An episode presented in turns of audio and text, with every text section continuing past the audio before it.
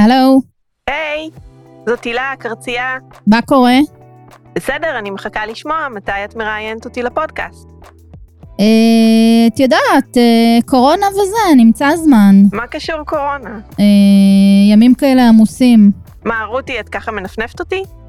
לא, לא, אנחנו פשוט, אה, את יודעת, אני עובדת מהבית, ואני מקווה בסוף מהבית, השבוע זה להגיע קשור? למשרד. מה זה קשור לעבוד מהבית? את כל הטכניון עובד מהבית עכשיו, אז מה? אה, כנראה סוף השבוע אנחנו חוזרים למשרד, אז אה, נראה לי תחילת שבוע הבא ככה. אתקשר ונתאם. מספיק, מספיק עם התירוצים. בואי נקבע. עכשיו.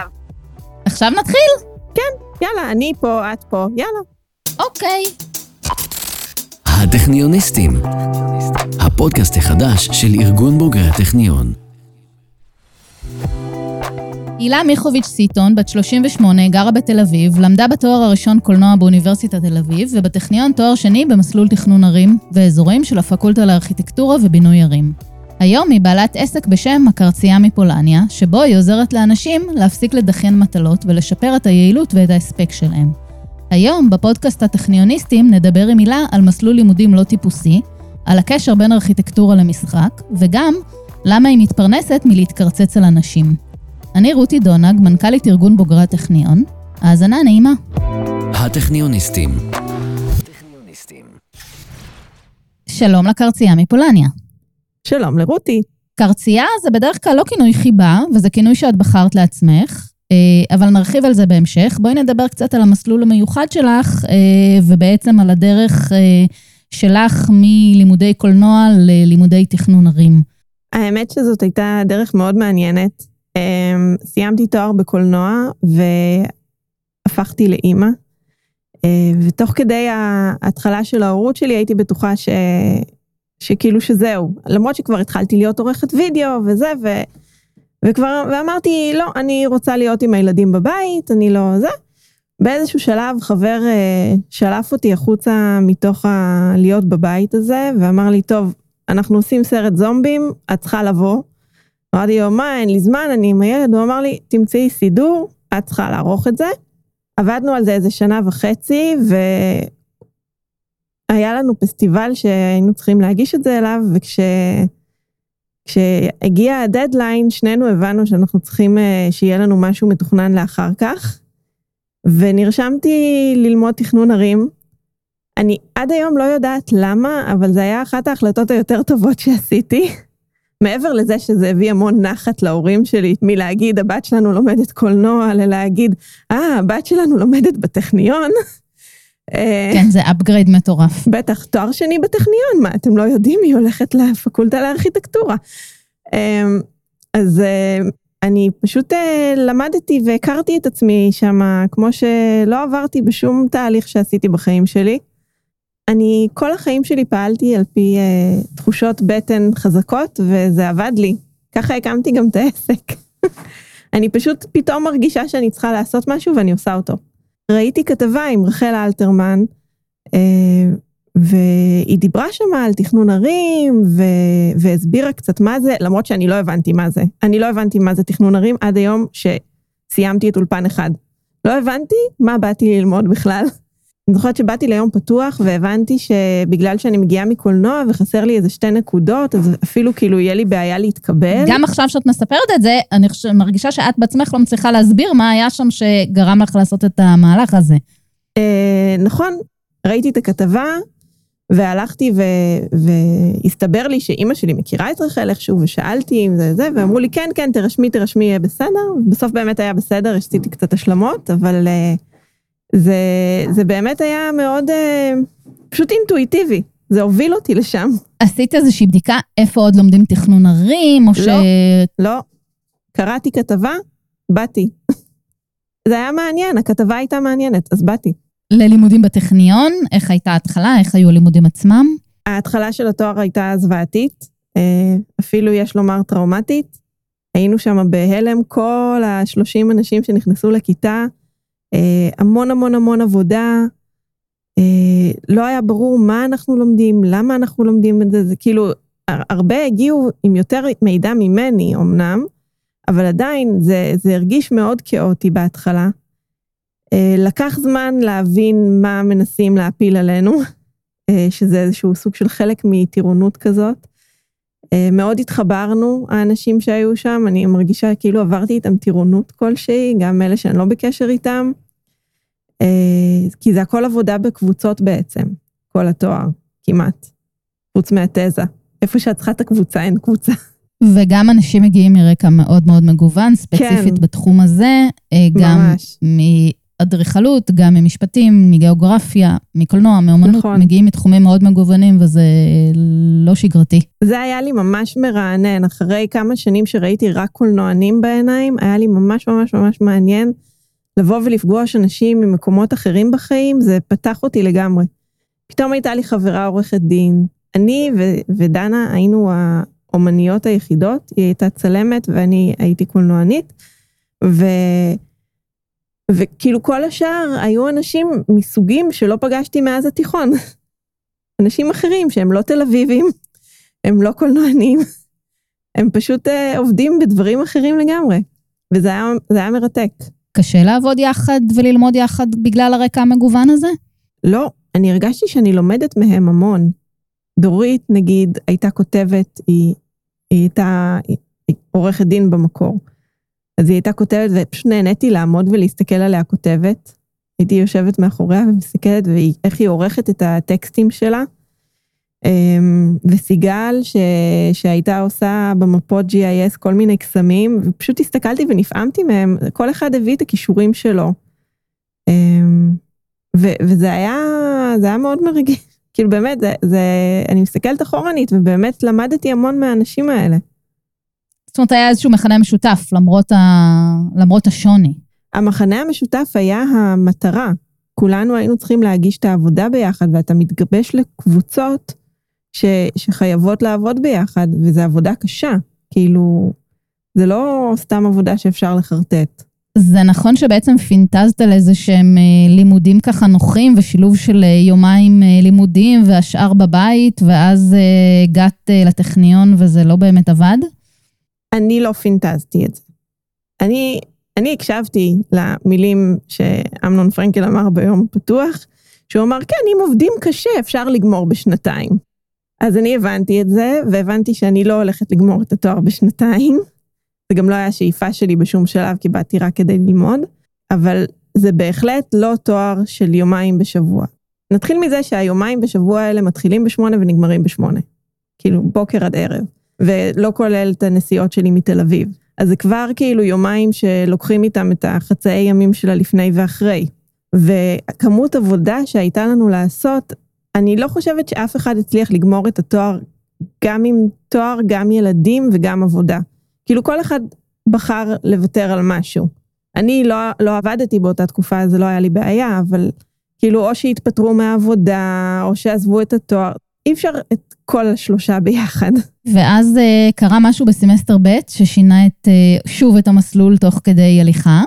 אני לא חשבתי לעשות תזה, אני בכלל לא ידעתי מה זה תזה כשהגעתי. הגעתי מתואר לקולנוע, בכלל לא ידעתי מה זה לימודים. ובסמסטר ב' נכנסתי לשיעור של uh, אפרת אייזנברג, ו, ושם פשוט היא התחילה את השיעור מבואו תתארו את המקום שאתם הכי אוהבים. וכתבתי על הסנטר, וזה היה לי ממש כיף. ו- ואני זוכרת שהיינו איזה שישה אנשים בשיעור, ויצאנו, והיו שם כמה חבר'ה מהשנה שלנו שנורא רצו אה, קורסים קלים, הם חיפשו קורסים קלים. אז הם שאלו אותנו, נו, איך הקורס? היא, היא קשה? זה קשה? זה הרבה עבודה? אמרתי להם, אל תבואו, אל תתקרבו לפה. ו... וזה היה אחד הקורסים ש... שהכי אהבתי בכל התואר. מה זה היה? פסיכולוגיה למתכננים? זה לא היה למתכננים, נראה לי זה היה פסיכולוגיה סביבתית או התנהגותית, אני לא זוכרת לגמרי את השם של זה, זה לא כל כך משנה. היא לימדה אותנו תיאוריות פסיכולוגיות על, אה, על עיצוב במרחב. ואז נכנסתי להיריון והלכתי הביתה, ונחתי בבית, כאילו גמרתי את הקורסי חובה כדי להיות עם, ה, עם החבר'ה שלי, ואז הלכתי ועשיתי שנה בבית, שבה החלטתי שאני אחליט אם אני עושה תזה או מסיימת uh, בלי תזה. ולרגע לא חשבתי שאני ארצה לעשות תזה, ואז כאילו תוך כדי הזמן בבית עם, ה... עם אוליביה, אז uh, פתאום עלו לי כל מיני רעיונות, ואמרתי, אבל אני לא רוצה לעשות תזה אצל מישהו שאני לא מרגישה איתו בנוח. אמרתי, רק אם אפרת תסכים להנחות אותי, אז אני אעשה תזה. אז כתבתי לה מייל, והיא הסכימה, והייתי מאושרת. ו... וזהו, ו... וככה התחיל המסע שלי אל התזה. התחלתי את התזה בעצם באמצע השנה השלישית שלי בטכניון. כאילו, גמרתי את כל הקורסי חובה, עשיתי רק קורס בחירה אחד, רק את הקורס של אפרת, ו... ואז התחלתי את התזה, כאילו תוך כדי השנה הזאת, שהייתי בבית. אז התחלתי אותה ממש מאוחר. ואני מבינה שהיית מגיעה לטכניון עם אוליביה? ביחד? כן, לקורסי חובה. היא הייתה יושבת באולפן ארבע ועל השולחנות. זה היה מאוד חמוד. באיזשהו שלב הם היו שתי תינוקות שם. זה היה ממש מתוק. ואיך הסתדרת תוך כדי הלימודים יחד איתה? מה עשית אה, כשהייתה צריכה לאכול או לישון? יצאתי.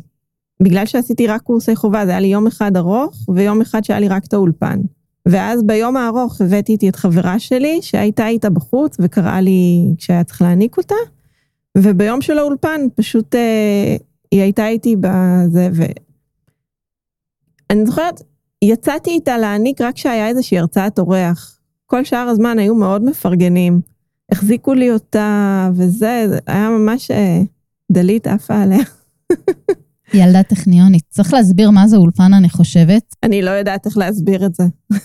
אולפן זה סדרה של קורסי חובה למתכננים במסלול לתכנון ערים, אה, מאולפן אחד ועד אולפן ארבע או חמש. אבל זה עד אולפן ארבע היה, בלי שלוש. אני לא יודעת מה יש היום. זה כאילו נחשב הקורס המעשי, בעצם. כמו סטודיו לאדריכלים, אצל מתכננים זה נקרא אולפן. עבודת התזה של הילה התמקדה במשחקים במרחב הציבורי. פרויקט הגמר כלל בניית משחק רחוב דיגיטלי של אבן נייר ומספריים, שמיועד לשני שחקנים זרים, שכל אחד מהם יושב על ספסל נפרד. זה היה בשיתוף פעולה עם החממה החברתית, שאותה ניהלתי בגלגולי הקודם בטכניון. כן. זה היה בערך הפעם הראשונה שאמרתי, אני אנסה לבקש כסף. ונתנו לי. ומבחינתי זה היה, מה זה אה, אמונה ביכולות שלי? זה פשוט, מאז אני תמיד כאילו אומרת, טוב, תבקשי, מקסימום יגידו לך לא. וזה נתן לי פוש מאוד גדול, הכסף הזה שנתנו לי כדי לעצב את המשחק, מעבר לזה שזה אפשר לי לעצב את המשחק. אה, ולעשות את התזה שלי כמו שדמיינתי אותה, אה, זה היה ממש מאורע מכונן בחיים שלי. מדהים. אחר כך גם התקבלתי לכנס בלונדון, ואז ביקשתי כסף כדי לנסוע, ומימנו לי את הנסיעה, ושנה אחר כך עשינו עוד אחד כזה, כאילו, זה ממש היה רצף של להבין שהטכניון נותן לי גב.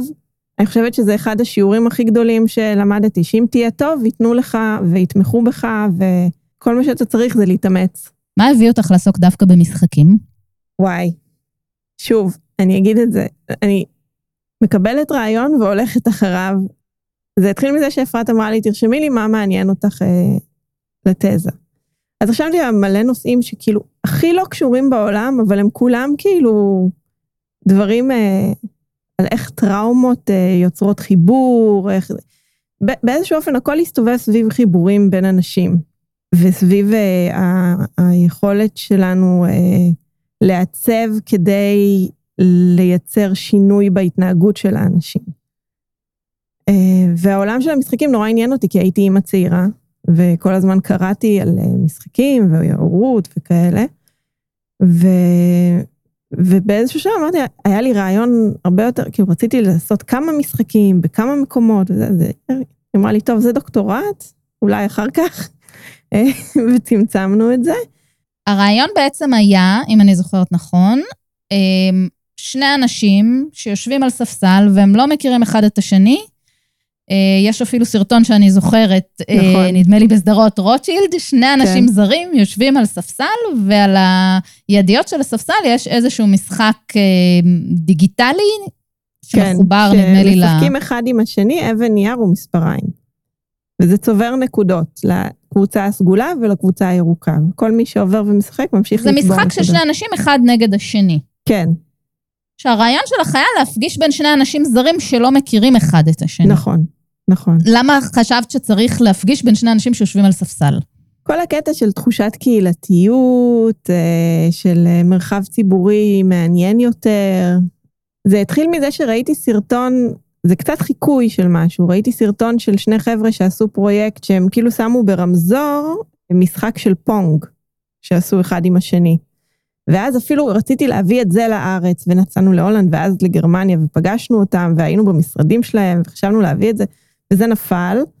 ואז הבנתי שאני לא אספיק להביא אותם בשביל התזה, אז אה, אמרתי, אני אמציא משהו דומה, ומה שהפריע לי אצלהם היה שזה היה רמזור, ואנשים ממהרים ברמזור, אז הם לא ידברו אחר כך. אז אמרתי, אני אשים את זה על ספסל במקום, כי בספסל יש סיכוי שאחר כך הם ידברו. היה שידוך מהספסלים שלי. באמת? אני לא יודעת מה יצא ממנו, אבל הם הלכו ביחד. אדיר. כן. הם הלכו לרוטשילד 12 ביחד.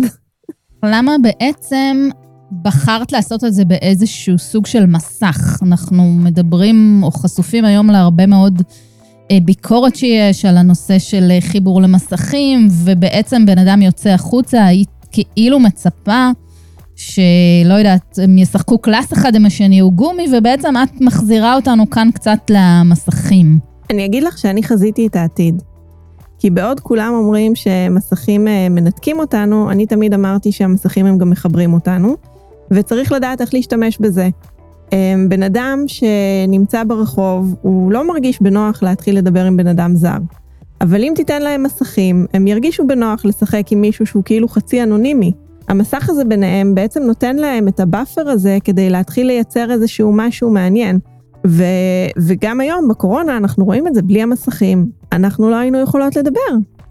אני חושבת שלהאשים מסכים, כאילו להאשים חפץ בהתנהגות שלנו, זה, זה פשוט לא, לא להסתכל עליו כראוי, זה חפץ. אתה מחליט מה לעשות עם זה. הבן שלי, כל החיים שלו הוא מול המחשב, יש לו המון חברים, הם כולם במחשב, הם משחקים ביחד. אני שומעת אותו צוחק, ואני לא צריכה לדאוג שהוא אולי מת ברחוב. אני פולניה, זה מדאיג אותי הדברים האלה. אז uh, אני מאוד בעד, אני גדלתי כל חיי מול הטלוויזיה, אני חושבת שמה שנהיה מהמסכים זה מדהים, ואנחנו צריכים ללמוד לקבל אותם ולהפיק מהם את המיטב, ולא להילחם בהם. תמיד נלחמים בדברים חדשים, בסדר, אבל יאללה, תתקדמו. הטכניוניסטים. אני מבינה שבעצם בשלב די מוקדם הבנת שאת לא הולכת להיות מתכננת, שזה לא מתאים לך לעסוק בזה כמקצוע, אבל בכל זאת החלטת uh, לסיים את הלימודים. כאילו באתי בלי לדעת מה זה, עד סוף סמסטר א' הבנתי מה זה, והבנתי שלא מעניין אותי לעבוד בזה. אבל נשארתי, כי מאוד מאוד עניין אותי ללמוד את זה. בגלל שזה נוגע בהמון המון המון תחומים, וזה תחומים שרלוונטיים לנו היום. השיעור בסוציולוגיה שעשיתי היה סופר מעניין. אצל מירב אהרון עשיתי שיעור על uh, תקנות uh, סביבתיות, שמי חשב בכלל שזה חשוב, אבל זה חשוב, כי פתאום את הולכת ואת רואה דברים ואת אומרת, היי, זה לא בסדר, ואת יודעת כאילו מה אפשר לעשות עם זה. השיעור uh, משפטים, היבטים משפטיים בתכנון, אני למדתי מזה משפטים, כאילו למדתי איך זה עובד, היום כאילו שמביאים לי חוזה, אני לא רואה שחור בעיניים. היה שיעורים uh, של סטטיסטיקה ו- ומתמטיקה למתכננים, וזה טוב, במתמטיקה אני טובה, אבל זה עדיין, זה עשה איזשהו רענון והסתכלות אחרת, וגם בתזה שלי, שישבתי וחקרתי משחקים, בעצם אתה יכול לחקור כל דבר. כאילו, אתה בא לטכניון לעשות תואר, ואתה יכול לחקור בתואר הזה באמת. אני חושבת שאין שום נושא שתזרקי עליי שאני לא יכולה לסובב אותו לתזה בתכנון ערים. כאילו, כל מה שאת רוצה, אני יכולה לסובב. אני עשיתי את זה עם שתי מקורצצות שנרשמו בסוף. לתכנון ערים, שהם התלבטו אם להירשם, ואמרתי להם, מה את רוצה ללמוד? תכנון ערים. יש לי מקורצצת שמתחילה השבוע את הסמסטר. גרצצת אותם, דרדסת אותם. במהלך התואר גם זכית בפרס, במה שנקרא ביקורי מחקר. נכון. אני, היה לי פחד קהל מאוד גדול. כאילו, עדיין יש לי, אבל עכשיו אני יודעת להסתדר איתו. אה, ברמה ש... כאילו כל קורס וקורס בתואר הזה צריך להציג בו מצגות, ממש, בכולם. ואני נורא נורא פחדתי, ורחל אלתרמן בטח תזכור לי שעמדתי ובכיתי ואמרתי, אני לא רוצה, את לא תכריחי אותי, כאלה. אה, ממש עם דמעות. ו, ובאמת הצלחתי לעבור את כל אולפן אחד בלי להציג, שזה מראה שאני מקרה סעד. אה, ואז כשהתקבלתי לכנס בלונדון, שאמרתי לך מקודם, אני אמרתי, טוב, אני לא הולכת לפספס כנס בלונדון על פחד קהל. כאילו, הסכימו לממן לי שבוע בלונדון, אני לא מוותרת על זה בשביל עשר דקות. והלכתי לקואוצ'רית, לאיילה זילברמן, שלימדה אותי בעצם לעמוד מול קהל, והיא ניסתה ללמד אותי לא לפחד, אני אגיד שהיא הצליחה ללמד אותי לשרוד, ולא, אה, וכאילו להצליח לעשות את זה. ואחר כך היא הייתה איתי בכל המצגות שלי בעצם. ואז הגיע ביקורי מחקר, שבביקורי מחקר בעצם כל אחד מהתלמידים שעושים אה, תזה בפקולטה, הם נדרשים לעמוד ולהציג את התזה שלהם במעין יום כנס כזה של מלא אנשים שמציגים את התזות והדוקטורטים שלהם. זה חובה. ונורא נורא פחדתי, וגם היה צריך לעמוד בשבע דקות כאלה מאוד מאוד מסודרות. כן. והלכתי לאיילה, ועבדנו על זה מאוד מאוד קשה, וזה השתלם, כי בסוף זכיתי במצגת הכי טובה באותו יום. וואו. הנסיעה ללונדון הייתה המקום הראשון שהצגתי, ש... שכאילו, שזה היה מתוך בחירה. והכנס ביקורי מחקר היה שנה אחר כך לדעתי. היה לי כבר עוד מצגת בדרך, כאילו היה לי את הכנס מתכננים. הכנסים הם מאוד חשובים, הם ממש עוזרים לך לקדם את העבודה שלך. נכון. שזה אחד הדברים שבטכניון מבינים שהיום עם המקורצצים שלי אני רואה שבאוניברסיטאות אחרות לא תמיד מבינים את זה. לא מפרגנים ככה ולא דוחפים לכנסים, וזה ממש ממש חשוב, זה שהטכניון כל הזמן דוחף לכנסים. הטכניוניסטים. אז בואי נדלג קצת קדימה. איך הגעת עוד פעם באופן אה, לא טריוויאלי מלימודי תכנון ערים אה, להקים עסק מקצועי לקרצוץ? אה, אני לא יודעת. זה היה ממש איזשהו משהו שפתאום פתאום הבנתי שאני עושה את זה לחברים, שאני מנדנדת להם, ואז פתאום עלה לי הרעיון לאתר, וישבתי וכתבתי אותו, איזה יומיים, שלושה, ופתאום היה אתר והיה עסק. כמובן, אה, השקתי אותו רק אחרי שגמרתי את התזה. קרצוצים זה משהו שאת היית עושה באופן אה, וולונטרי לאנשים שסביבך, אבל כן. יש לזה אסוציאציה לא חיובית. הם נהנו מזה? הם רכשו לך תודה על זה שקרצצת להם? בוודאי, בוודאי שנהנו מזה. אני מקרצצת בצורה מאוד חיננית. תני דוגמה לקרצוץ חיובי לחברים בהתנדבות. הייתה לי חברה, הייתה דוקטורנטית, עדיין יש לי אותה, ש, שלא עשתה אה, תיאוריה, והיא היא כאילו, כל הלימודי נהיגה שלה התעכבו בגלל זה שהיא לא עשתה תיאוריה. ויום אחד פשוט התקשרתי אליה ושאלתי אותה, מה את עושה מחר? היא אמרה לי, לא יודעת. אמרתי לה, טוב, יאללה, בואי, הולכים לעשות תיאוריה. אמרה לי, מה זה? לא למדתי. אמרתי, בואי, בואי, נלך לעשות תיאוריה. והלכנו, והיא נכשלה. ושבוע אחר כך היא הלכה לבד והיא עברה. והיום יש לה רישיון, והיא נוהגת. אני רוצה רגע להתעכב על זה, כי יש מלא אנשים סביבנו שלא עושים כל מיני דברים. מה זיהית שם שחשבת שבדיוק את הבן אדם הנכון שיכול להזיז אותה מנקודה A לנקודה B ולעזור לה לעשות את השינוי הזה? זה לא שחשבתי שאני בן אדם הנכון, זה שפשוט היה לי מאוד מאוד אכפת. היה לי אכפת. זה הציק לי שיש לה משהו שהיא רוצה והיא לא עושה. היא דוקטורנטית, אין שום סיבה בעולם שהיא לא תעבור מבחן בתיאוריה. כאילו, זה מבחן שאתה יכול לנחש אותו ולעבור אותו. באמת, אין סיבה. זה סתם חרדה כזאת. את מזהה בזה דחיינות בלבד, או שאת חושבת שזה יושב על משהו אחר, לא לגבי המקרה הספציפי הזה, אלא באופן כללי? דחיינות זה לא תכונת אופי. נכון, אנחנו דוחים מסיבה מסוימת, ואת הסיבה הזאת אפשר לפתור, בדרך כלל. לפעמים אי אפשר. על ידי קרצוץ. הרבה פעמים העשייה היא המנוע הכי טוב. זה טיפול בעשייה. אז ראית שזה הולך עם חברים בהתנדבות, ואז אמרת, אוקיי, בואו נהפוך את זה לעסק. ואיך זה עובד? נגיד, אה, יש לי משימה שאני רוצה לעשות, אני לא יודעת, נרשמתי ללימודים או איזושהי משימה אחרת, ו- ואני באה אלייך, ומה מה קורה? מה אנחנו עושות? מתקשרת אליי, ואז זה עובר לוואטסאפ. אני פשוט מנהלת לך, אני קובעת איתך אה, מתי את הולכת לעשות את זה, ואז אה, את אומרת לי, מחר בעשר, ואז אני כותבת לך, נו, התחלת, איך הולך, מה את עושה עכשיו? כל כמה זמן בודקת, מה איתך? אם, אם נתקעים, אני עוזרת לפעמים, מאוד טובה בלמצוא פתרונות לדברים שאנשים חושבים שאי אפשר לפתור. זה מעבר אבל ליומן אנושי, כן? זה כי תזכורת אני לא יומן, אני... אני לא מזכירה להם מה הם צריכים לעשות, אני מוודאת שהם עשו את זה כבר. איך זה הולך? בואי נדמיין אה, שיחה של קרצוץ. זה רק בוואטסאפ, את לא מדברת איתם בטלפון. רק בוואטסאפ. ואם הבן אדם לא עונה לך, מה את עושה? כאילו את מקרצצת לו, את שולחת לא, לו הודעה, הוא שם אותך על השתק התראות. אני, א', מי שמשלם לי לא שם אותי על השתק התראות, לפעמים הם מסננים אותי, אבל uh, אני אומרת להם בשיחה הראשונה, אני מאוד מאוד נעלבת מזה שמסננים אותי, יותר מזה שאני נעלבת, אני מפחדת שקרה להם משהו, כי אני מניחה שאין להם סיבה לסנן אותי, מה שאומר שאם הם לא עונים לי, בטח קרה משהו, הם בטח שוכבים באיזה תעלה, אז הם מבינים שלא כדאי לסנן אותי, כי אני אקרא למשטרה, ואז הם פשוט לא מסננים אותי. נשמע מדהים. תספרי לי על המקרה הכי מאתגר שהיה לך, הכי מאתגר. מבלי לחשוף כמובן פרטים אישיים. האמת שהיו לי כמה אה, מקרים ש, שזה מאוד מעניין, שהם היו מאתגרים, כי לא הצלחתי לקבוע איתם, לא הצליחו לקום בבוקר ולא הצליחו להתיישב לכתוב.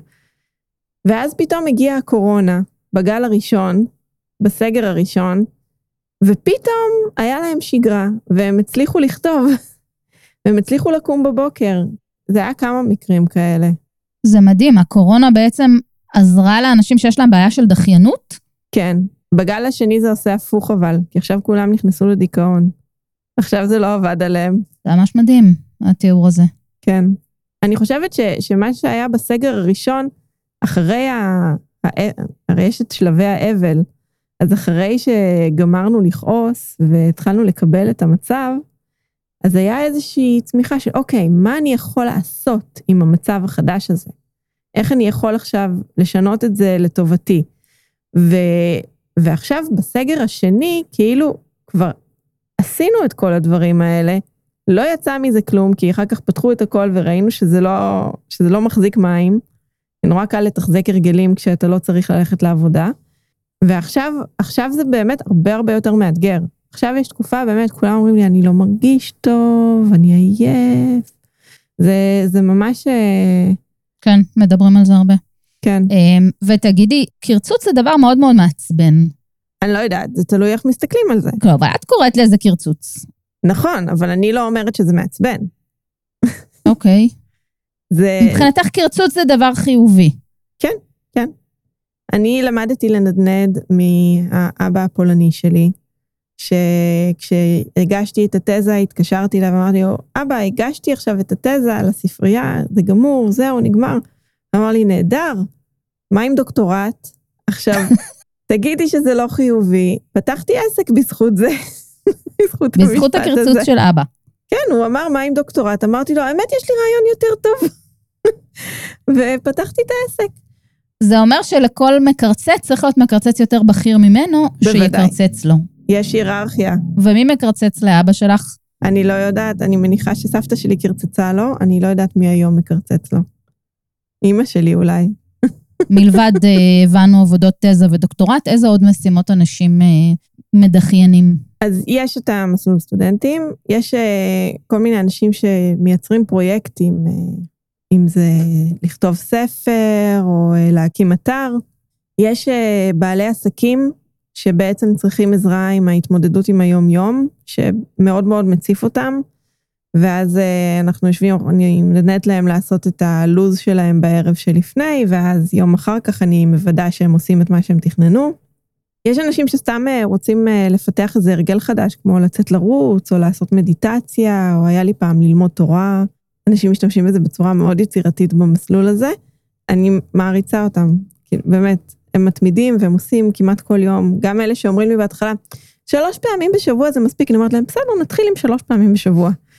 טיפ או שניים, באמת בתקופה הזו, לאנשים שמתקשים אה, לעמוד במשימות שהם הציבו לעצמם, ככה על קצה המזלג. הטיפ הכי טוב שלי זה לא לתכנן יותר מדי דברים.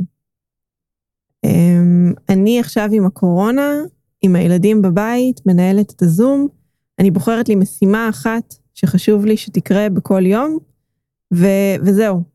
כל מה שלא חובה עכשיו, להורים כמובן, לא לרווקים, לרווקים אין את ההנחה הזאת, אבל uh, ההורים, כל מה שלא חובה, הייתי שמה בצד, שינוח, שיחכה קצת.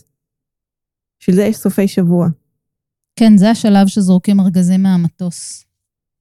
עושים רק מה שחייבים. כן. עצות לסטודנט שמתחיל, או סטודנטית שמתחילים ללמוד בטכניון בסמסטר הקרוב. לכל מי שמתחיל ללמוד בטכניון השנה ומתחיל בזום, ביום שתגיעו לטכניון תבואו עם נעליים נוחות, כי יש המון עליות וירידות והמון המון המון ללכת. מה את אוהבת בטכניון? שאין שם לחות. מה, מה אני אוהבת? אני אוהבת את האנשים. האנשים שם היו מדהימים. באמת, אה, בפקולטה לאדריכלות, מאוד יוצאי דופן. זה כאילו, זה כן, זה הפקולטה נכון. לאומנות של הטכניון, בסופו של דבר. נכון. כמו שקולנוע בתל אביב, ככה הפקולטה לארכיטקטורה בטכניון. זה מאוד נכון. מה קיבלת בטכניון שלא היית מקבלת בשום מקום אחר? תקציב. בטכניון למדתי לכתוב עבודות. אני בתכלס אה, לא באמת ידעתי איך כותבים עבודות לפני, ובטכניון, אה, שם הבנתי את זה. הרבה בזכות להסתכל אה, מאחורי הגב של חברים שכתבו. את יכולה להמליץ לנו לספר לנו בקצרה על בוגר או בוגרת אה, טכניון שאת מעריכה? אני מפרגנת להדס קורב. היא בוגרת הטכניון, היא למדה הנדסת מזון, והיא היום לא עוסקת בזה, אבל מה שהיא כן עשתה זה שהיא עברה לגור בניו זילנד, והם טיילו המון בעולם, והיום היא היועצת השיווקית סלאש שותפתי לעתיד. אה, היא יד ימיני בהכל בעסק, והיא מאוד מאוד מוצלחת. היא בוגרת טכניון מאוד מוצלחת. אני מבסוטה עליה. נדיר. אז לסיום מילה, רציתי לשאול מה הטיפ המנצח שלך להתמודדות עם אה, דחיינות. פשוט לעשות. ומי שלא מצליח לעשות, אז שימצא מישהו שידאג שהוא יעשה את זה. שימצא מקרצץ או מקרצצת. בדיוק. אז הילה, תודה רבה, ותודה לכן ולכם על ההאזנה. אנחנו הטכניוניסטים, הפודקאסט של ארגון בוגרי הטכניון. תוכלו למצוא אותנו ביישומוני הסטרימינג וההסכתים, ספוטיפיי, גוגל, אפל, דיזר ועוד. שם אפשר להאזין לכל הפרקים, ולהירשם לקבל עדכונים על פרקים חדשים. אני רותי דונג, להתראות.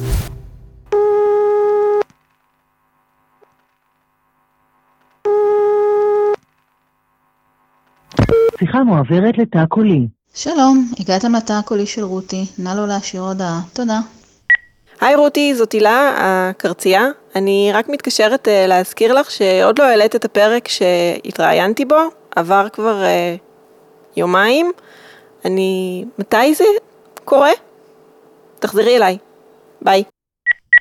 שלום ולהתראות. הטכניוניסטים, הפודקאסט החדש של ארגון בוגרי הטכניון. הטכניוניסטים זמין להאזנה בספוטיפיי, דיזר, אפל פודקאסט, גוגל פודקאסט ובאתר ארגון בוגרי הטכניון. הטכניוניסטים